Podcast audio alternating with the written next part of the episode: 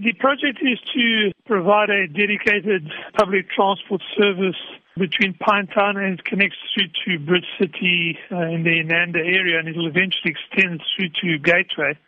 Buses will run on dedicated lanes in the middle uh, of the road, which is new for Durban. The roads are, are, nearing completion. We are starting the construction of the stations and the bus procurement, and uh, later this year we hope to start the trials and uh, get some of the services going. And in preparation for that, we understand that there already is new traffic signaling. Talk to us about this and what it means for motorists. The same type of signaling already exists in some areas in the city. The first change is that the signaling now has arrows instead of full color aspects. Instead of having a, green circle, you've got a green arrow. And what that uh, indicates in terms of the manuals is that if the green arrow to go straight is on, you are not allowed to turn right. You have to wait at the stop line until you get a green arrow indicating you can turn right.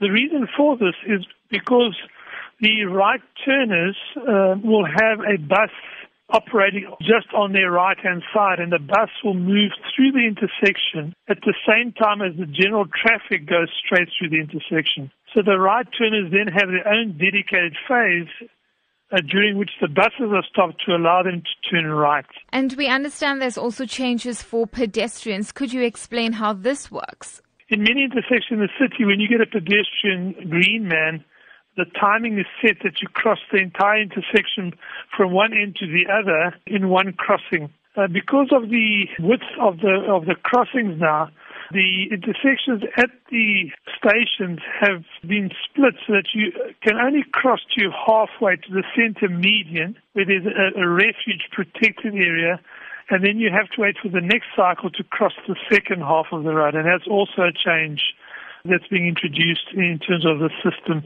Do you believe that it will be easy for motorists and pedestrians to adapt to this? For the motorists, I think it's fairly straightforward. We have a similar situation at a number of our intersections in Durban. Somtseu and Masabalala Yengwa has dedicated a right turn phase.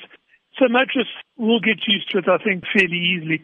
I think for pedestrians, it's a more difficult one because Obviously, as a pedestrian, if you cross halfway, you're then going to have to wait some 30 or 50 seconds for your chance to cross again, and people are quite impatient. We will have a marketing and an education program running parallel, and so we are hoping that people will understand that we're doing it for their own safety